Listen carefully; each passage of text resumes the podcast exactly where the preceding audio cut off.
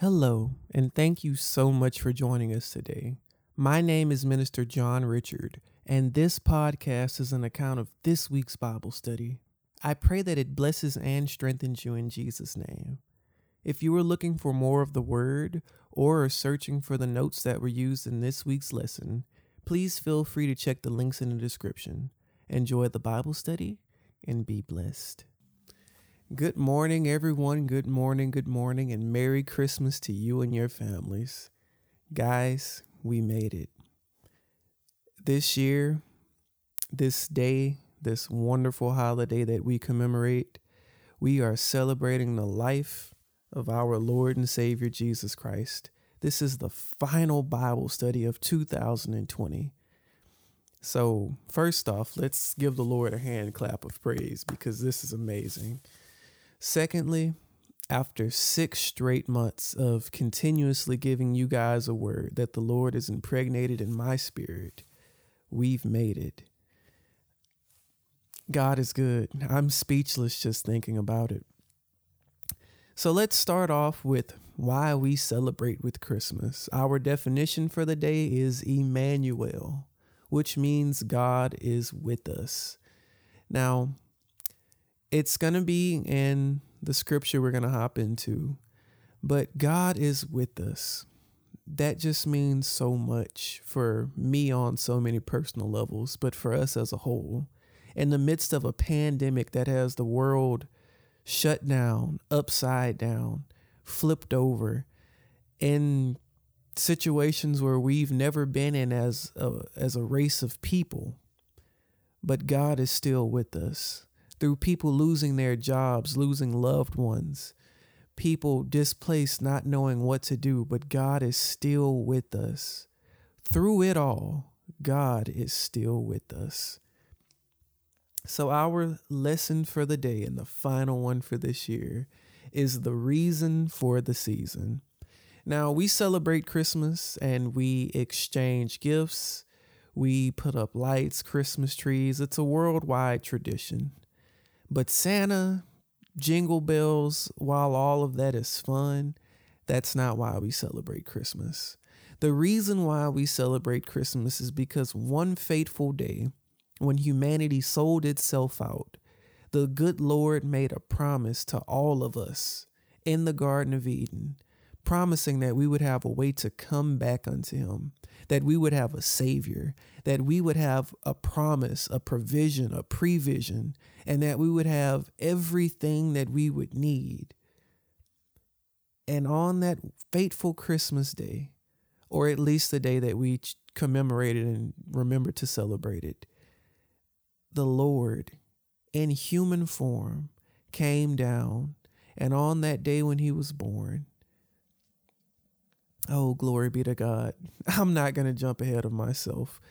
But let's hop into the word. We're going to start off in Genesis chapter 3, verses 13 through 15, and 2 Samuel chapter 7, verses 11 through 16. The Bible says, Then the Lord God asked the woman, What have you done? The serpent deceived me, she replied. That's why I ate it. Then the Lord God said to the serpent, Because you have done this, you are cursed more than all animals, domestic and wild.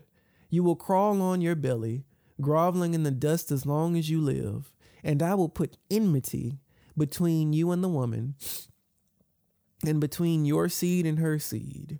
He shall bruise your head, and you shall bruise his heel. Now into 2 Samuel chapter 7. It says, Since the time that I commanded judges to be over my people, Israel, and have caused you to rest from all your enemies, also, the Lord tells you that he will make you a house. Furthermore, the Lord declares that he will make a house for you, a dynasty of kings. For when you die and are buried with your ancestors, I will raise up one of your descendants, your own offspring, and I will make his kingdom strong. He is the one who will build a house, a temple for my name, and I will secure his royal throne forever. I will be his father, and he will be my son. If he sins, I will correct and discipline him with the rod, like any father would do. But my favor will not be taken from him, as I took it from Saul, whom I removed from your sight. Your house and your kingdom will continue before me for all time, and your throne will be secure forever. First, let's start off with Genesis. Like I said before we hopped into the word, the Lord sent the promise, the provision, the prevision, and everything else that we would ever need once the appointed time came. We sold ourselves out in the Garden of Eden. But as soon as we messed up, God promised that He would fix it. Not only did God promise that He would fix it, but He promised that He would right the wrongs. The Bible says in chapter, well, in verse 15, that the Lord would put enmity between the seed of the woman, and that that enmity would cause the, the seed of the woman to bruise the serpent's head, and the serpent would bruise the heel. Now, a long time ago, and it's not that long because again, I'm I'm 24, but a while ago I was at church and I gave a I gave a talk. And one of the things that the Lord had had me say was that if my heel gets bruised, I can still wobble, I can hobble, I can still make it to the finish line. It may not be as fast as I want it to be, but I can still make it. But see, if I got a head injury, if my brain got messed up, if something went wrong up here, then I couldn't do anything. I'd be incapable of surviving. I'd be incapable of making it through. So, what God is telling us is that not only would we have our our way made for us not only would we have the provision supplied so that we could pick it up use it and do everything that god has placed inside of us when he predestined us when he pre-laid down the foundations of the world. Before everything has already come to pass god has already laid it out.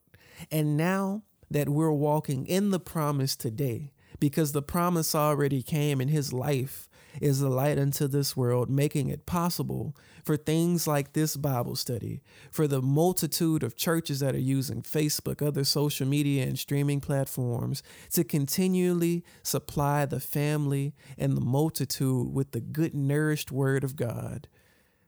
It's because of Jesus' sacrifice that we're here. Then we get down into Second Samuel, and of course, the Lord is telling uh, the prophet Samuel what he's going to do through David because the children of Israel wanted King Saul and Saul was a horrid king. He he was not good at all. It seemed right at first, but so do most things when we like to choose it.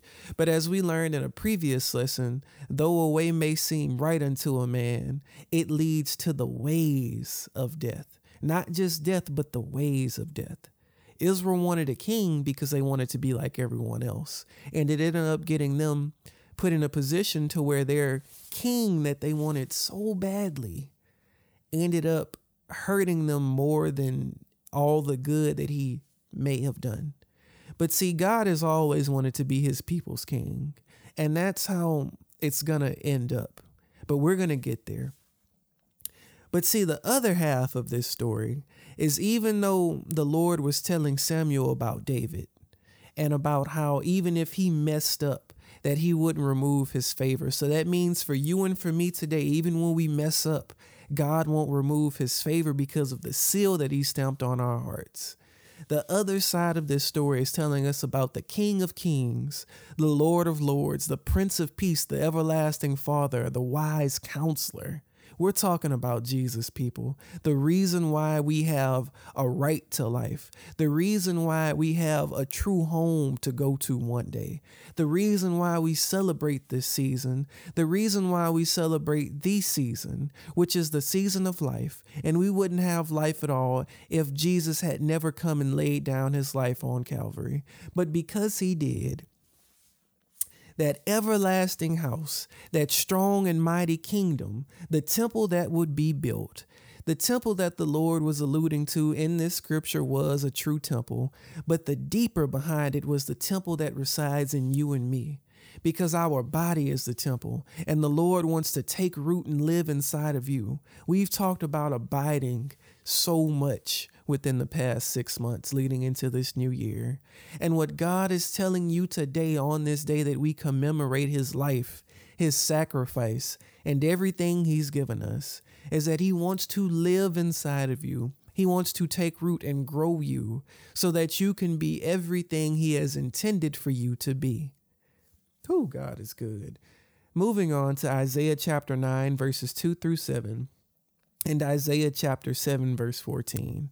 The Bible says, The people who walk in darkness will see a great light.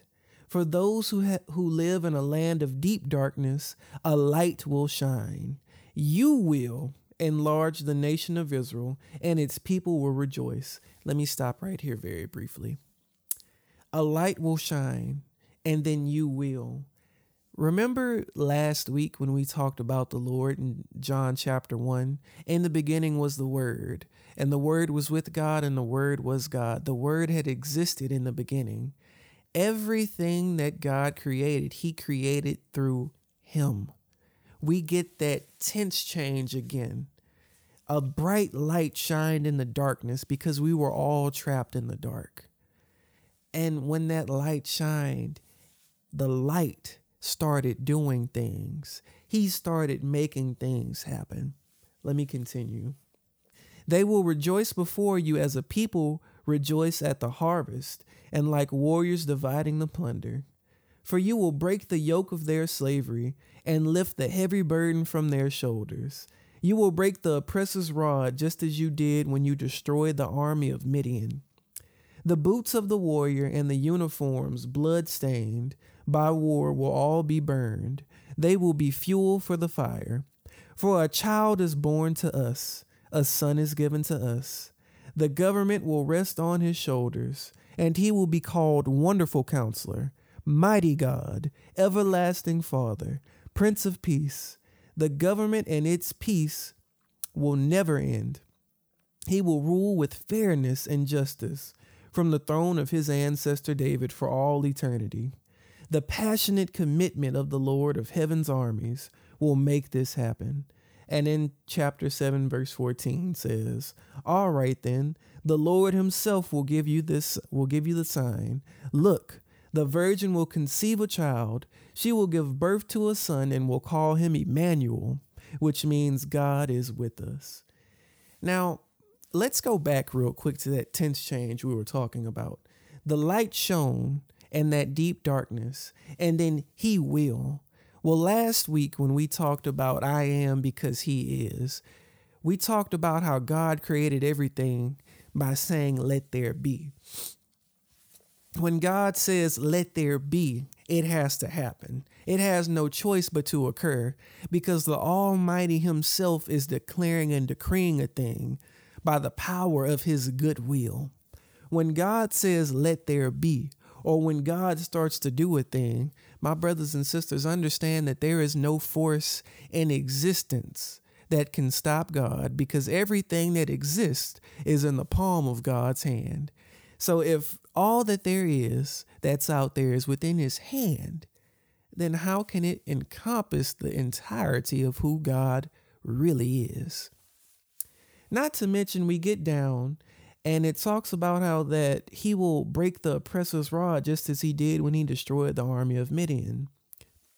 Well, in the same way Jesus told the, the naysayers in the crowd, before Abraham even was, I am. God was already working because Jesus is God. There is no separation between the Godhead. In the same way that I am a brother, I'm a son, I'm a grandson, I'm a friend, I'm a nephew, I'm all these different things, but I'm still JR. In the same way, God is the Father. He is the Son named Jesus, who is the risen King and our Lord and Savior. He is the Holy Spirit, who is our teacher and our comforter. He is a friend late in the midnight hour. He is wisdom crying out in the street looking for anyone who will listen to him. He is the still quietness in the wind whispering, trying to get your attention. He's that friend that's been at work trying to get you through whatever you're going through. He's that random stranger who did that act of kindness that changed your life like never before. God is all these wonderful things, but He is still God. There is no separation from Him. He was a pillar of smoke leading the children of Israel. He was a burning bush talking to Moses. He was everything. He may change his form, but he is still God. And that's the same principle that we live our lives by. I may be a son to my mother and my father, but I'm still JR. I may be a friend to my my friends out there, but I'm still JR. I may be a mentor to someone who looks up to me and seeks guidance, but I'm still JR. The same thing that we relate to is with God. Brothers and sisters, it's not that hard. So God Himself is showing us that look, there is no separation between me. All I've done is do what I've kept doing. I've been God just in a way that you can perceive me. I've made myself more relatable to you so that you have an easier time building rapport and relationship with me. God is still God. And the name that unifies all of his characteristics and his quality is Jesus. The name above every name, that at that name of Jesus, every knee shall bow and tongue shall confess, both in the earth, above it and below it, and in all creation, that Jesus Christ is Lord, because that's his name. That's the name he appointed for himself. He is Emmanuel, which means God is with us. So, whatever pit, storm, despair, depression, anger, angst, anxiety, whatever it is you may be dealing with, understand that God is with you right now. In the midst of it all, he is keeping you. John chapter 1, verses 1 through 5 and verse 14, and John chapter 10, uh, verses 7 through 10. And the Bible says, in the beginning was the Word, and the Word was with God, and the Word was God. He existed in the beginning with God. God created everything through him, and nothing was created except through him.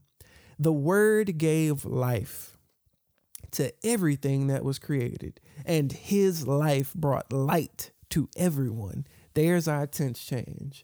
The light shines in the darkness, and the darkness can never extinguish it. And like we learned last week, not only can it extinguish it, it can't reciprocate it, it can't appropriate it, it can't do anything with the light because the light is incomparable, incomparable, and it cannot be fabricated. We even had a lesson about fabricated light. But no matter what Satan tries to do, he cannot do anything to touch God's kingdom. Moving forward, the light, uh, yeah, the light shines in the darkness, and the darkness can never extinguish it. And moving on to verse, verse 14, it says, And the word became flesh and dwelt among us, and we beheld his glory. There's that tense change again. The glory as of the only begotten of the Father, full of grace and truth. Then moving into John chapter 10, verse 7. Then Jesus said to them again, Most assuredly I say to you, I am the door of the sheep. All who ever came before me are thieves and robbers, but the sheep did not hear them. I am the door. If anyone enters by me, he will be saved, and will go in and out and find pasture. The thief does not come except to steal and to kill and to destroy. I am come that they might have life and they may have it more abundantly. Whew. The Lord's sole purpose for allowing all of these things to transpire is to show you how desperately you need Him. Guys, family, beloved, listen.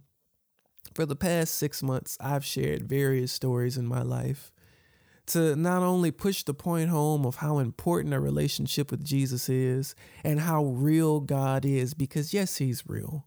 There is only one God, and His name is Jesus. I understand that we are entitled to believe whatever we want to, and that's your choice. I'm not going to get on you for it. I will share the word, and if you don't want to hear it, that's fine. That's on you. But listen, a wise preacher once said, uh, I think back in the 70s, somebody has to be right about all of this. So either God is real, my God and his name is Jesus or yours is. But just like the Bible says, if Jesus isn't real, then we, the Christians, we are the most messed up, bewildered, beguiled, and naive people there are because we believe without a shadow of a doubt that God came down in the form of a man, just as the Bible said, to die for yours and my sins. Family, listen. Again, Christmas isn't about Santa Claus. It's not about giving gifts. It's not about the Christmas tree, the lights, or the music. It's about the gift of life that God decided to give us because we needed it. And because we needed it so badly, family, I can't even describe it in words, but God loves us so much that while we were yet still his enemies, he not only saved us, but he made provision for the saving. Oh, Lord. Not to mention, as I read this and then we'll move on to the next scripture, Jesus said, I am come that they may have life and that they may have it more abundantly. So not only did the the form change of God from spirit to, to man, not only did that form change come to give us life, but that life that he was giving us was so that we could have an overflow of life. It's one thing to be alive, it's one thing to be living. It's another thing to be actively doing something with that life. I'm alive today, but if I stay home all day, every day, and do nothing productive whatsoever, I'm just here, I'm existing. But if I'm proactive and I'm doing what the word says and I'm helping someone else, because I'm not just thinking about me, but I'm thinking about another person. And not only that, but I'm placing them above me because I know where I stand with God. Then my life is proactive, and the purpose that I'm fulfilling and walking out is the purpose that God has implanted inside of me. And how do you find that? We've talked about it, and I'll say it briefly. You study the word, you read it, you pray without ceasing, you make it practical, you share with one another, you strive to do your very best by the power that Almighty God has given you, and you put your best foot forward. That 1% effort, I know it seems like we gave it our all, but that 1% effort causes God to do the 99% and do everything else for you, which is to work through you, which is to teach you, to train you to strengthen you, to gird you up, and to put His words in your mouth, to put His actions in your heart, to put His life around your old deadness. Because if you were in this world, you were dead, just like I was. But because of Christ Jesus, you are now alive. Matthew chapter 27, verses 45 through 46, and John chapter 19, verses 26 through 30. The Bible says, At noon, darkness fell across the whole land until three o'clock. At about three o'clock, Jesus called out with a loud voice, Eli, Eli, lema sabachthani, which means, My God, my God, why have you abandoned me? Or as the King James says, Why hast thou forsaken me? Moving uh, to John chapter 10, the Bible says, when Jesus therefore saw his mother and the disciple whom he loved standing by, he said to his mother, Woman, behold your son. Then he said to the disciple, Behold your mother. And from that hour, that disciple took her to his own home. After this, Jesus, knowing that all the things were now accomplished, that the scripture might be fulfilled, he said, I thirst. Now a vessel full of sour wine was sitting there and they filled a sponge with sour wine, put it on a hyssop, and put it in his mouth.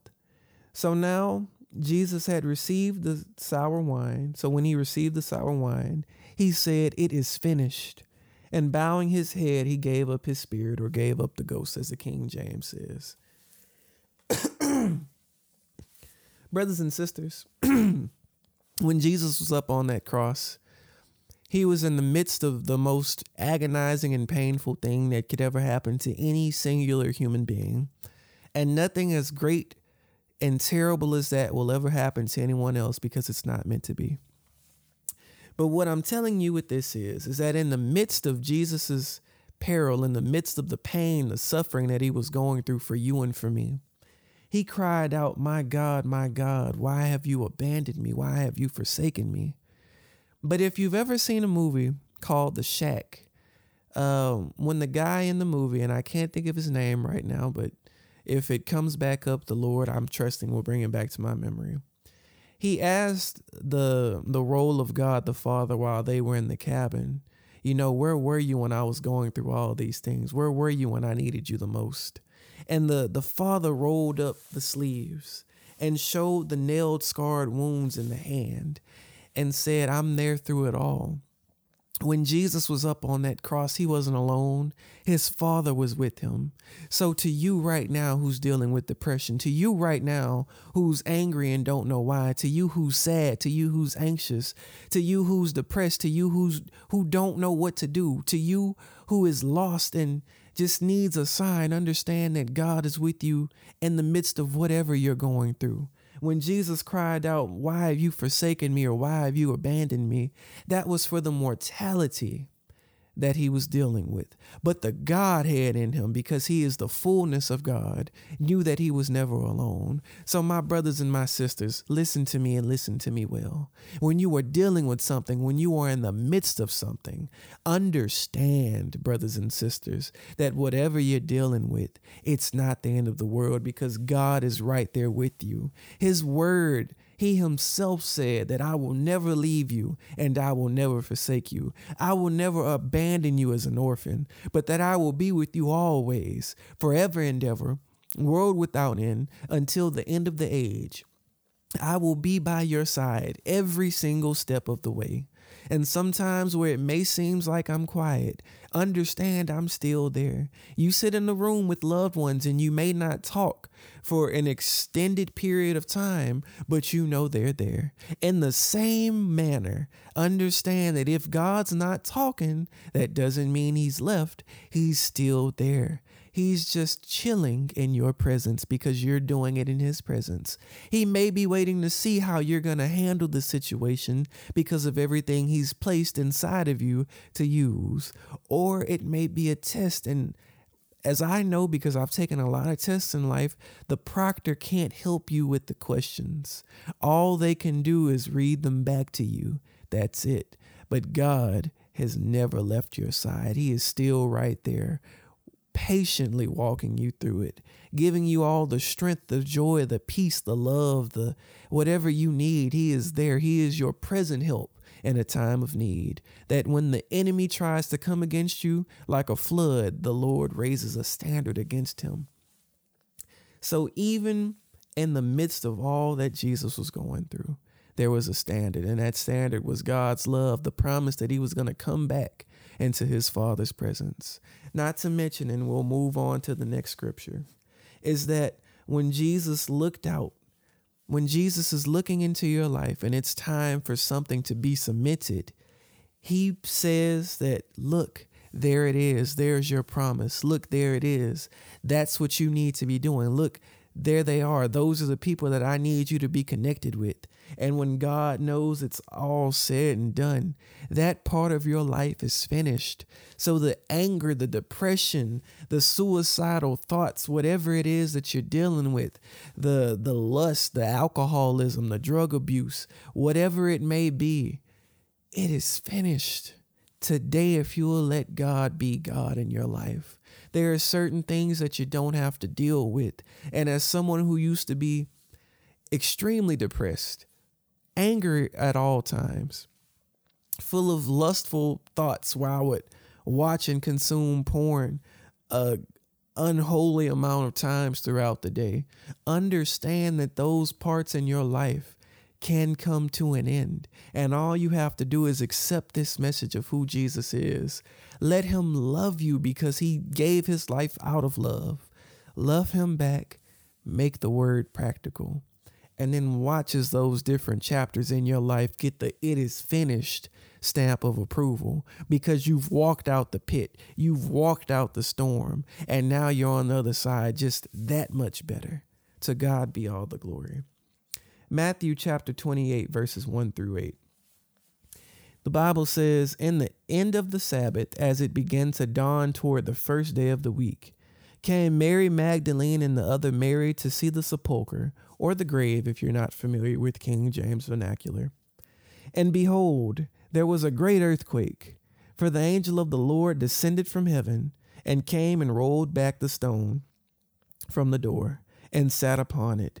His countenance was like lightning, and his raiment white as snow. And for fear of him, the keepers did shake and became as dead men, or they fell faint. And the angel answered and said unto the women, Fear not ye, for I know that ye seek Jesus, which was crucified. He is not here, for he is risen. Not he rose, not he had to get up again, but he is risen. That is symbolizes Jesus' eternal life. His mortal body may have died, but unlike you and me, he never had a dead spirit because he always was alive, because he is life itself. As he said, Come see the place where the Lord lay, and go quickly and tell his disciples that he is risen from the dead. And behold, he goeth before you into Galilee. There shall ye see him. Lo, I have told you. And they departed quickly from the sepulchre, or the grave, with fear and great joy, and did run to bring his disciples word. My brothers and sisters, there are plenty of times where our blessings, our triumph, our victory, whatever God is giving us, sometimes scares us because of the change, because of the doubt that we have as just being people and humans. And you know what? It's okay. I've told you countless times God isn't looking for perfect people, but He's looking for people who are striving for His perfection. Let that one sit in. God died for a group of, of struggling addicts, and our addiction is sin. And when we get saved, we go through our AA process, which is called sanctification. And as God sanctifies us, He is slowly teaching us steps and measures to not fall back into sin, to not fall back into to different traps and trappings, how to see what triggers are and how to avoid them, how that if we get into certain situations, we can walk out unscathed. And even if we do slip up and regress a little bit, he's not going to kick us out just because we lost a little bit of sobriety. Because, brothers and sisters, unlike anything else, with sin, you can be sober in a lot of areas and still be drunk in some. But because of God and His precious Holy Spirit, the fire that comes from His healing majesty can overpower any sin drunken stupor and make you sober and well again. Brothers and sisters, I'm pleading with you that if you don't know who Jesus is, that this word would not only allude to you just the kind of God He is, but the kind of friend that He wants to be in your life, the kind of father, the kind of mentor, the kind of hope, of strength, of peace, of joy, of salvation, of whatever you need or could want. Because not only does God have the answers, but He Himself is the answer. Moving into Romans chapter 5, verses 6 through 11, and Titus chapter 3, verses 3 through 7. The Bible says, when we were utterly hopeless, or utterly helpless, I'm sorry, Christ came at just the right time and died for us sinners. Now, most people would not be willing to die for an upright person, though someone might perhaps be willing to die for a person who is especially good. But God showed his great love for us by sending Christ to die for us while we were still sinners. And since we have been made right in God's sight by the blood of Christ, he will certainly save us from God's condemnation.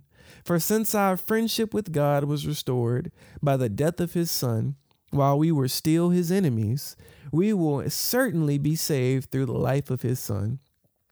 So now we can rejoice in our wonderful new relationship with God because our Lord Jesus Christ has made us friends of God.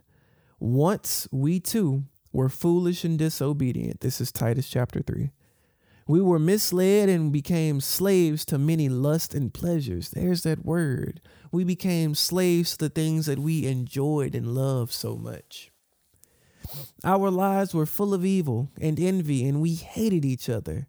But when God, our Savior, revealed his kindness and love, he saved us, not because of the righteous things we had done, but because of his mercy. He washed away our sins, giving us a new birth and new life through the Holy Spirit. He generously poured out the Spirit upon, uh, upon us through Jesus Christ our Savior. Because of His grace, He made us right in His sight and gave us confidence that we will inherit an eternal life.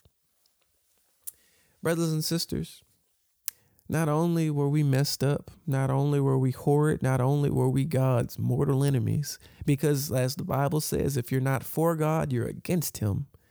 He loved us so much that He gave us a gift.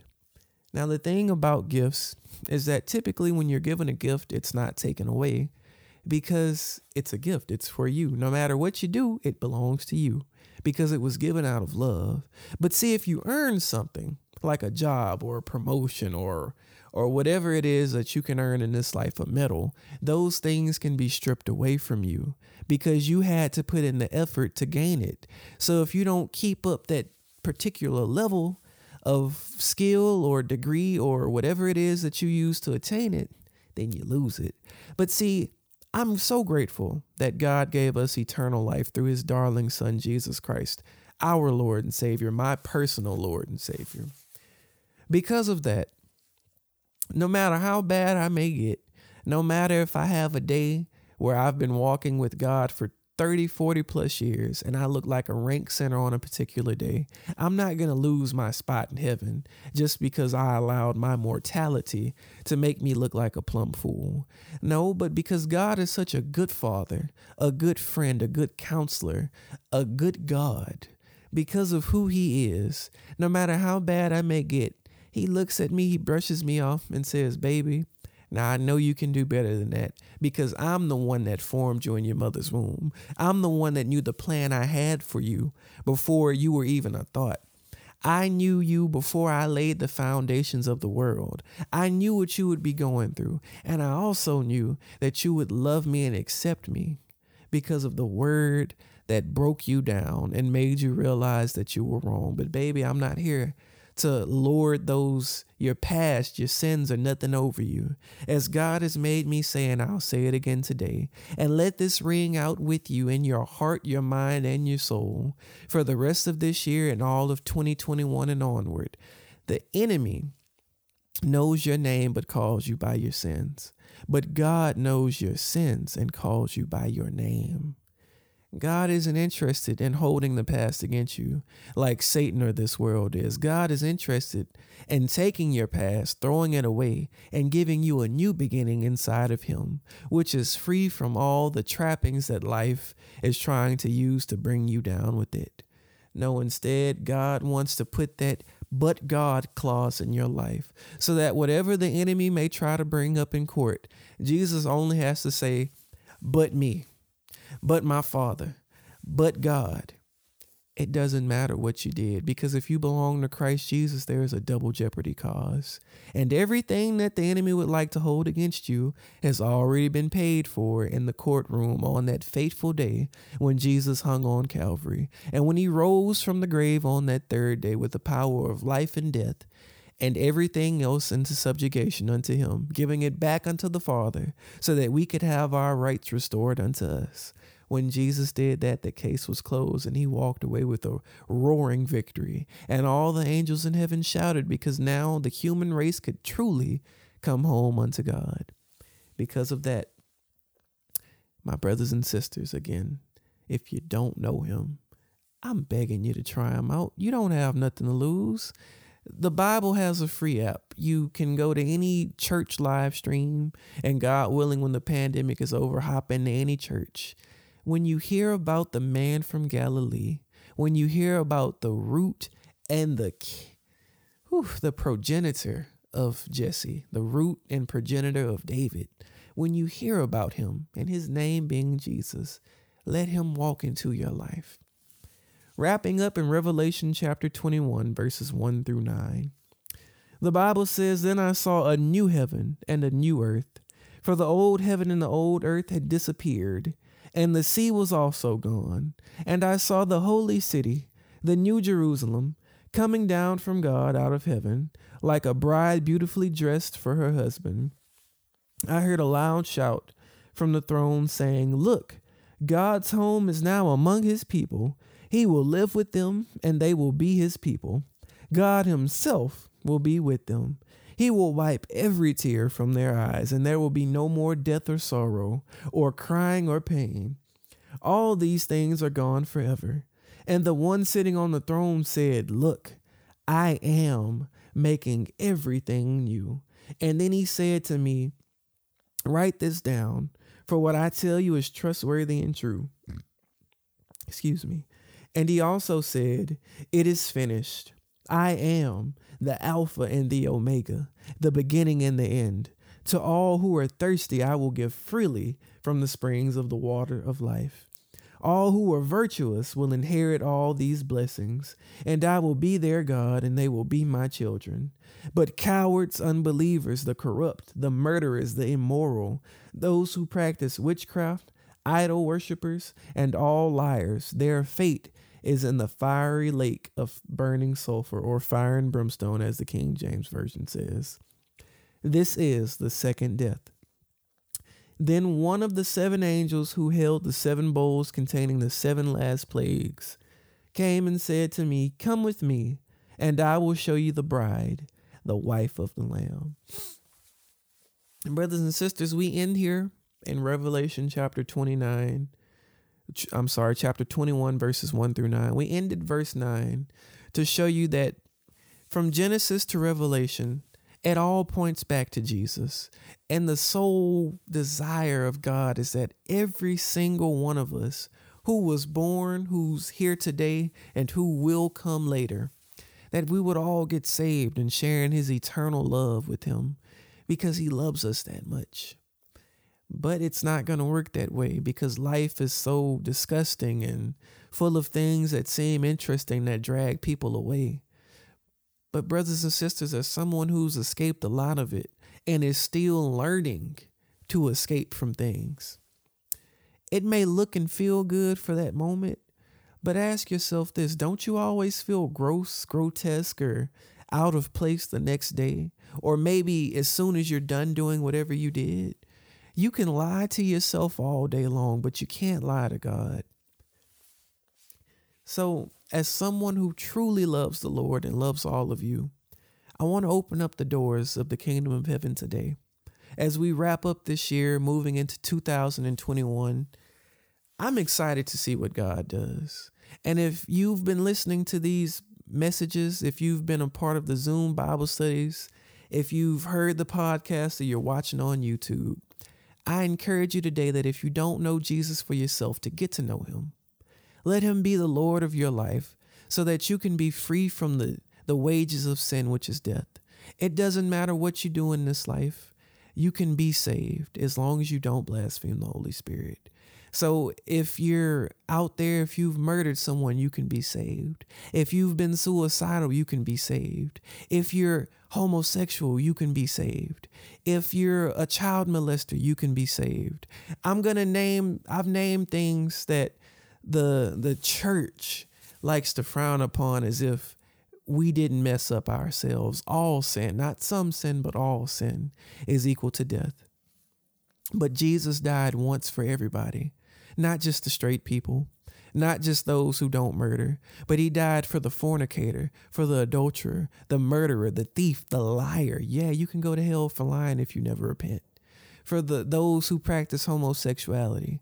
But what God has softened my heart to understand that all sin is a burden and that all sin is just something that we suffer with. They're all the same thing, but whatever my issue may be, may be different from yours. But that doesn't mean that the sin is any different. It all stinks before God. But because He loves you and me so much, He sent Jesus. The promise that He made as soon as we messed up. And when Jesus got here, he had work to do. And when his work was done, he spread the Holy Spirit like wildfire so that those of us who God has called to spread the word, to teach, to teach, to teach, to preach, to pray to break down strongholds. We do it out of love. So, out of love, I'm extending the right hand of fellowship to you today. And that if you would be willing and ready to accept it, then come on into the family. And if you're already here, then I encourage you to get closer. Because though I may get up here every Friday for you guys because of God's power working through me, I still mess up and I'm still growing. But because God loves you so much, hey, you can you can get in it too. Heavenly Father, we come before you saying thank you, Lord, for the wonderful past six straight months of Bible study and word that you've given us. Heavenly Father, I pray that you bless all those who, at the sound of your voice through me, your microphone, to be encouraged, to keep pressing forward because you're with them always, God, because you've made a promise and you watch over faithfully over your word to make sure it comes to pass. And that, Lord God, if they don't know you, that they can be encouraged because eternal life is a real thing. And it's not here in this world, but it's with you, Father God, in your presence. Wherever you are, there is life, there is liberty, and there is the true pursuit of happiness. So, Father, be with us always, God, as we depart from this Bible study, but never from your presence. Continually lead us from temptation, God. And as we walk into this new year with you, Heavenly Father, for those of us who are already walking with you and for those who are going to start, plead forth extra special blessings. Wrap your loving arms around us and let your blood, which was shed for the remission of our sins, wash us white as snow. It's these things we thank you for in Jesus' mighty name. Amen and amen. Merry Christmas, everybody. I love you so much, and I look forward to sharing in the new year in the new year with you. I love you all. God bless. Hey family. I pray the lesson has blessed you in some way, shape, form, or fashion today. Each week, we hold Bible study on Zoom, and it would be wonderful to share this experience with you.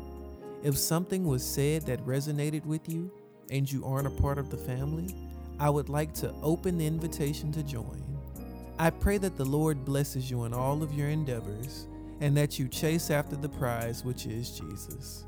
See you next week, God willing, and be blessed.